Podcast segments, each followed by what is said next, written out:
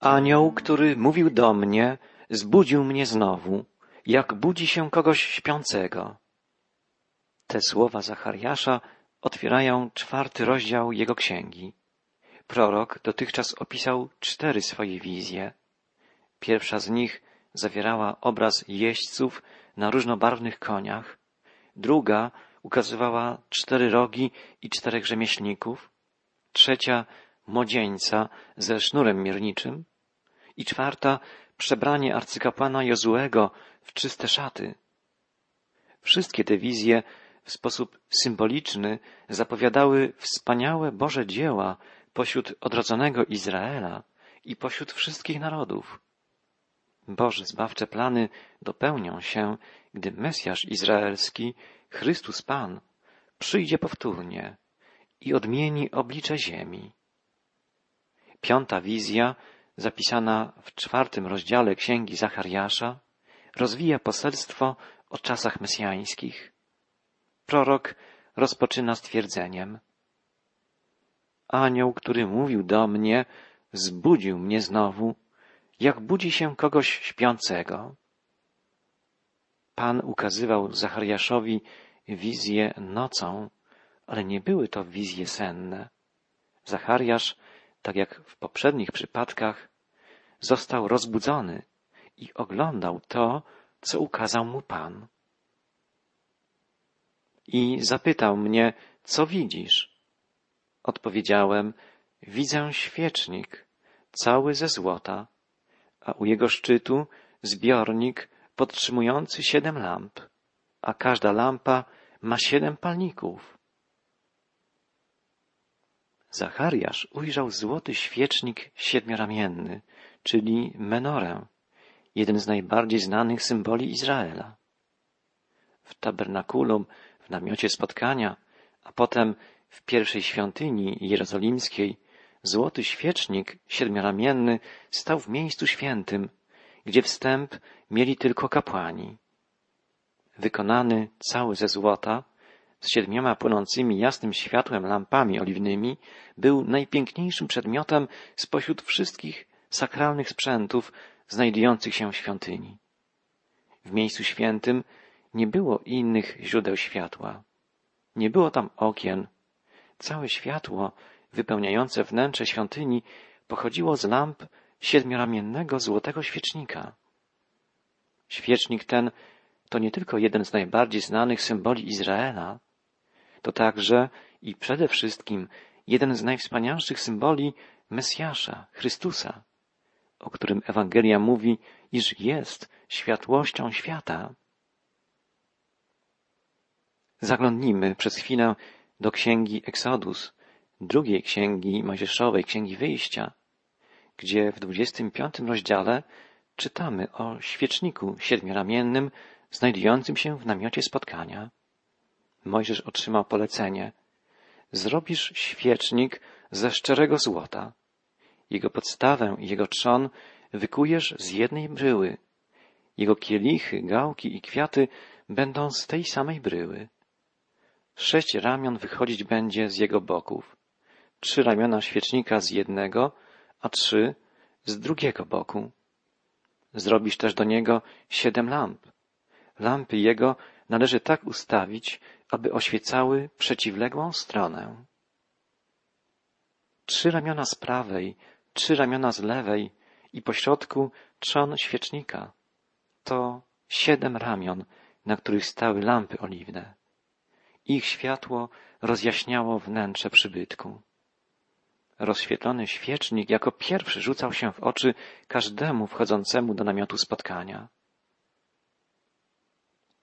Złoty, rozświetlony świecznik to piękny obraz Jezusa Chrystusa.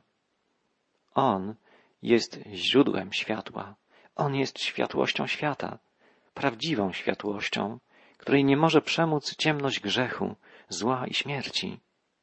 Chrystus, duchowa światłość, która, jak pisze apostoł Jan, oświeca każdego człowieka, przyszła na świat i ciemność jej nie przemoże.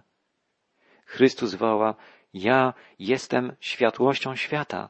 Kto idzie za mną, nie będzie chodził w ciemności, ale będzie miał światłość życia.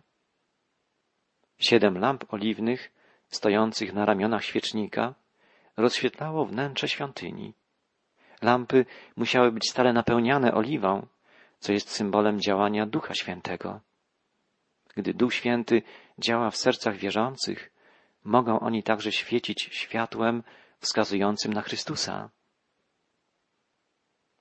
Aby tak się działo, serca ludzi wierzących muszą być stale oczyszczane, podobnie jak czyszczone musiały być lampy oliwne.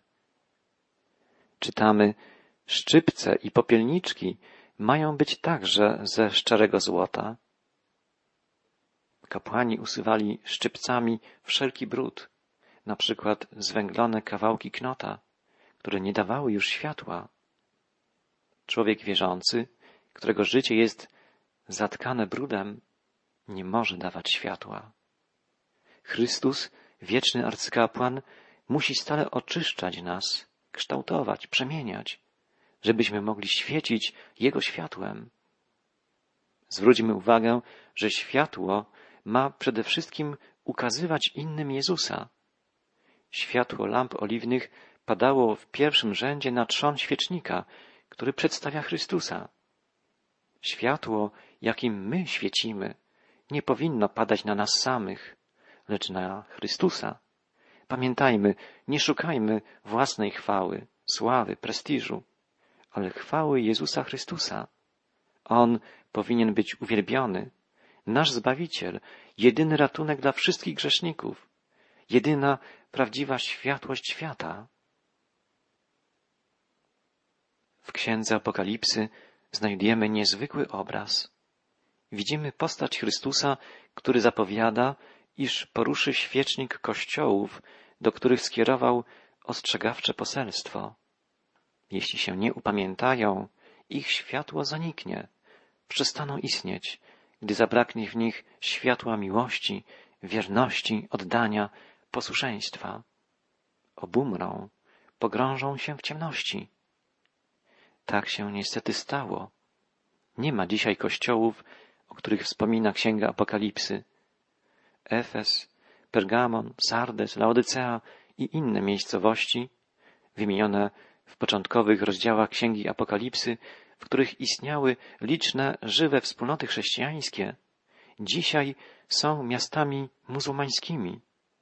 Leżą na terenie współczesnej Turcji, gdzie dominuje islam i gdzie światło Ewangelii jest stłumione, zgaszone, niechciane. Obowiązuje zakaz głoszenia Ewangelii.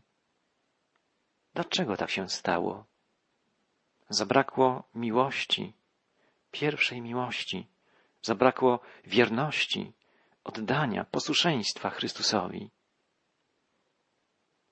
Świecznik tych wspólnot zgasł, ustało życie. Kościół żyje tam, gdzie w sercach uczniów Chrystusa płonie światło miłości, gdzie w centrum życia wspólnoty stoi ten, który jest światłością świata. Kiedy wspólnota Kościoła czerpie siły z Chrystusa, gdy On prawdziwie jest Panem i przewodnikiem, kiedy jest głową, kiedy jest nauczycielem wspólnoty swoich uczniów, wtedy Kościół nie tylko żyje, ale rozwija się, wzrasta. W przeciwnym razie obumiera, zanika, gaśnie. Złoty świecznik siedmioramienny, jaśniejący we wnętrzu świątyni jerozolimskiej, to obraz Jezusa Chrystusa, rozświetającego serca ludzi wierzących.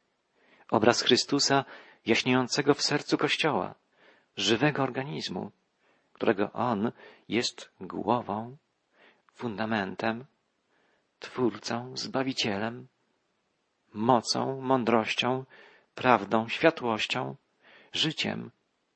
Chrystus jest wszystkim, wypełnia serca ludzi wierzących. Nie zapomnijmy jednak, że złoty świecznik siedmioramienny to także symbol Izraela. Wizja Zachariasza zapowiada czas, kiedy odnowiony Izrael stanie się świadkiem Boga, stanie się świadkiem Mesjasza, Chrystusa. Zmartwychwstały Pan objawi się im w pełni mocy i chwały i będą sługami żywego Boga, tak jak to Pan zamierzył od początku. Stanie się tak dzięki przemożnemu działaniu Ducha Bożego, Ducha miłosierdzia, wierności, przebaczenia i łaski. To symbolizuje oliwa, która obficie zasila świecznik, aby jego płomień mógł świecić jasno i nieprzerwanie. Zwróćmy uwagę, że w stosunku do opisu świecznika w księgach mojżeszowych obraz, który ukazał się Zachariaszowi, zawiera jeden dodatkowy szczegół. U szczytu świecznika znajduje się czasza, zbiornik, z którego oliwa spływa do wszystkich siedmiu lamp. Jest to obraz wspaniałego planu wiernego swym obietnicom Boga, który w czasach mesjańskich wyleje na Izraela obficie swego ducha, żeby odnowić swój lud, by odrodzić go i wyposażyć do służby niesienia prawdy Bożej, do służby głoszenia Ewangelii, jeszcze raz, aż po krańce ziemi. Prorok Zachariasz świadczy. Zapytał mnie, co widzisz? Odpowiedziałem, widzę świecznik, cały ze złota, a u jego szczytu zbiornik podtrzymujący siedem lamp, a każda lampa ma siedem palników. I dwie oliwki stoją, jedna z prawej strony, a druga z lewej strony zbiornika. Obok świecznika w wizji Zachariasza widnieją dwie oliwki. Stoją po prawej i po lewej stronie świecznika. Co symbolizują? Jak wynika z dalszych słów proroka, o których więcej mówić będziemy w czasie następnego spotkania, chodzi o postaci Zorobabela i Jozuego, jako przedstawicieli władzy kapłańskiej i świeckiej. Zorobabel był w czasie, gdy prorokował Zachariasz, namiestnikiem Judy, przywódcą wygnańców izraelskich, którzy powrócili do Jerozolimy, żeby odbudować świątynię i miasto. Zorobabel wywodził się z linii rodowej Dawida. Miałby więc prawo zasiąść na tronie w Jerozolimie, gdyby była ona niepodległa, gdyby była wolna. Ale jak wiemy, znajdowała się wtedy Jerozolima w rękach władców perskich. Zorobabel, jako namiestnik Judy, kierujący odbudową świątyni jerozolimskiej, był jednak dla ludu judzkiego odnowicielem dynastii Dawidowej, spadkobiercą obietnic mesjańskich danych Dawidowi. Wspominaliśmy już, że imię Zorobabela pojawia się na pierwszych stronach Nowego Testamentu. Był on jednym z przodków Mesjasza, jednym z ogniw łańcucha Dawidowej genealogii Jezusa Chrystusa. Druga postać, Jozue, jako arcykapłan, to także postać zapowiadająca Mesjasza Chrystusa, jako jedynego prawdziwego arcykapłana, arcykapłana z dużej litery, jedynego pośrednika pomiędzy Bogiem a człowiekiem.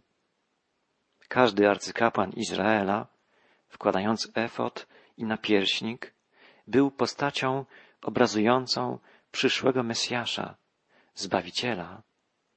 Arcykapłan nosił na swoich ramionach i na piersiach kamienie szlachetne, odpowiadające liczbie wszystkich dwunastu plemion izraelskich.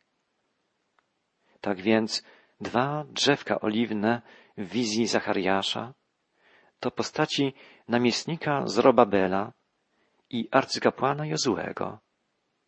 Poprzez świeckiego przywódcę z linii Dawidowej i przedstawiciela duchowieństwa, arcykapłana, Bóg będzie oddziaływał na swój lud.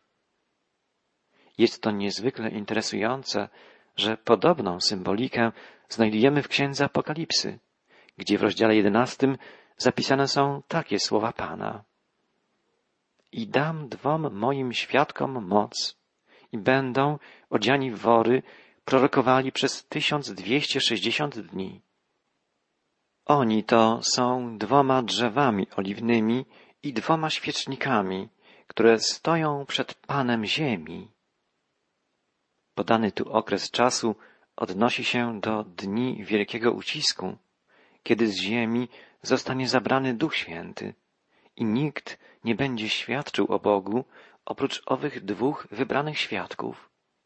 Podobnie jak w czasach Zachariasza, w czasach odbudowy świątyni jerozolimskiej świadkami Boga byli Zorobabel i Jozue, tak w czasach eschatologicznych, na krótko przed ostatecznym zwycięstwem Mesjasza, nastąpi okres wielkiego ucisku, w którym na Boga wskazywać będą jedynie dwaj Jego wybrani świadkowie. Nie ma pewności co do tego, kim będą ci dwaj mężowie Boży. Przypuszcza się, że mogą nimi być Mojżesz i Eliasz. Ci mężowie, którzy rozmawiali z Chrystusem na górze przemienienia. Inni bibliści uważają, że może chodzić o Eliasza i Henocha, dwóch ludzi, o których Stary Testament składa świadectwo, że nie zmarli, lecz zostali zabrani przez Pana do nieba. Jeszcze inni sądzą, że może chodzić o Eliasza i Jana Chrzciciela, jako tych, którzy zapowiadali rychłe nadejście Zbawiciela. Pamiętamy, że o Janie Chrzcicielu Nowy Testament mówi, iż przyszedł w duchu Eliaszowym, jako głos wołający na pustyni, gotujcie drogę pańską, prostujcie ścieżki Jego. Nie jesteśmy w stanie dzisiaj z całą pewnością zidentyfikować owych dwóch wybranych przez Boga postaci. Nie jest to konieczne. Ważne jest to, iż wiemy, że nawet w najtrudniejszym okresie wielkiego ucisku Bóg pozostawi sobie dwóch wiernych świadków, którzy będą znakiem Jego miłosierdzia i Jego troski o los wszystkich narodów. Pamiętajmy, że wizje Zachariasza mają niejako podwójne odniesienia. Ukazują Bożą troskę o odnowienie Jerozolimy i odrodzenie ludu pierwszego przymierza oraz zapowiadają wydarzenia czasów ostatecznych. Zupełne, kompletne wypełnienie proroctw Zachariasza nastąpi w czasach eschatologicznych, w czasach mesjańskich, kiedy Chrystus pochwyci Kościół, kiedy zabierze wspólnotę wierzących z ziemi, objawi się w Jerozolimie po jakimś czasie i sprawi, że lud pierwszego przymierza odrodzi się duchowo, rozpozna go jako swego Mesjasza i Pana. Nastanie Królestwo Mesjańskie, tysiącletnie Królestwo. W czasie panowania tego Królestwa odrodzony, oczyszczony przez Pana Izrael stanie się tym, czym miał być od początku. Stanie się światłością dla świata. Izraelici będą zwiastować wszystkim narodom Boże prawdy, Boże miłosierdzie, Ewangelię. Ten czas zapowiadali wielcy prorocy. Ezechiel wołał, tak mówi wszechmocny Pan. Tak jest z Jeruzalem. Umieściłem je pośród narodów, a dokoła niego kraje. Jeruzalem znajduje się w centrum Bożych planów zbawienia. Izajasz wołał, i stanie się w dniach ostatecznych, że góra ze świątynią Pana będzie stać mocno jako najwyższa z gór i będzie wyniesiona ponad pagórki, a tłumnie będą do niej zdążać wszystkie narody. I pójdzie wiele ludów, mówiąc, pójdźmy w pielgrzymce na górę Pana, do świątyni Boga Jakuba. I będzie nas uczył dróg swoich, abyśmy mogli chodzić Jego ścieżkami, gdyż z Syjonu wyjdzie prawo, a słowo Pana z Jeruzalemu. Zgodnie z Bożym planem, Izrael stanie się u kresu czasów tym, czym powinien być od początku głosicielem Bożej prawdy, świadkiem żywego Boga pośród narodów świata. W jakim stopniu Izrael wypełniał tę rolę? Przecież wszyscy prorocy i apostołowie wywodzili się z tego narodu. Ale nie do końca wypełnili zadanie postawione im przez Boga. Kiedy myślimy o wizji Zachariasza, gdzie w centrum obrazu znajduje się złoty świecznik siedmioramienny, czyli menora, możemy uświadomić sobie fakt, że jest to najbardziej znany, najbardziej popularny dzisiaj symbol Izraela. Kiedy odwiedza się Ziemię Świętą, rzadko spotyka się takie biblijne symbole jak drzewo figowe, drzewo oliwne czy krzew winny, choć występują one bardzo często w Starym Testamencie jako symbole Izraela. Natomiast niemal na każdym kroku możemy spotkać się z obrazem menory, siedmioramiennego świecznika, który na całym świecie jest znany jako symbol narodu żydowskiego. Lud izraelski nie wypełnił w przeszłości całkowicie zadania, które zlecił mu Bóg. Okazał się nieposłuszny, zawiódł, nie przekazał w takim stopniu, jak powinien, Bożej prawdy wszystkim narodom. Dzisiaj podobnie zawodzi Kościół, gdyż lud Nowego Przymierza, tak jak jego starszy biblijny brat, nie jest takim świadkiem Bożej miłości i prawdy, jakim powinien być.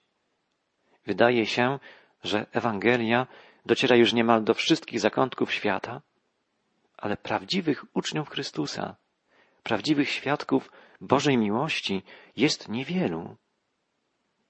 Są ogromne regiony kuli ziemskiej, gdzie Ewangelii nie słyszy się prawie w ogóle.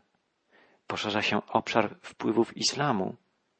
Najbardziej ludne, miliardowe kraje, Chiny, Indie, nie są krajami chrześcijańskimi. Natomiast kraje tradycyjnie chrześcijańskie, kraje Europy i północnej Ameryki w dużym stopniu trzeba uznać za kraje postchrześcijańskie. Mało tu żywej wiary, mało pierwszej miłości. Pan Jezus zapowiedział, że kiedy przyjdzie na ziemię powtórnie, niewielu będzie tych, którzy zachowają wiarę. Kiedy Chrystus pochwyci swój Kościół, wspólnotę prawdziwie wierzących, na ziemi pozostanie ogromna większość ludzkości. Nadejdzie czas wielkiego ucisku. A wtedy szczególną rolę odegra znów lud pierwszego przymierza. Bóg ześle na Izrael ducha przebudzenia, ducha odnowy. Izraelici znów staną się głosicielami prawdy Bożej. Będą świadkami wierności, mocy, miłosierdzia żywego Pana. Będzie to czas mesjański, czas, w którym wszystkie narody otrzymają szansę, by upamiętać się, by zawrócić ze złych dróg i zwrócić się ku Chrystusowi, który objawi się pośród odnowionego Izraela. Wtedy każdy, kto otworzy swoje serce dla Pana, będzie mógł zaśpiewać za Izajaszem dziękczynną pieśń zbawionych. Powiesz w owym dniu, dziękuję Ci, Panie, gdyż gniewałeś się wprawdzie na mnie, lecz Twój gniew ustał i pocieszyłeś mnie. Oto Bóg zbawieniem moim. Zaufam i nie będę się lękał, gdyż Pan jest mocą moją i pieśnią moją i zbawieniem moim. I będziemy czerpać z radością ze zdroju zbawienia i będziemy mówić w owym dniu Dziękujmy Panu, wzywajmy Jego imienia, opowiadajmy wśród ludów Jego sprawy, wspominajmy, że Jego imię jest wspaniałe. Grajmy Panu, bo wielkich dzieł dokonał. Niech to będzie wiadome na całej ziemi.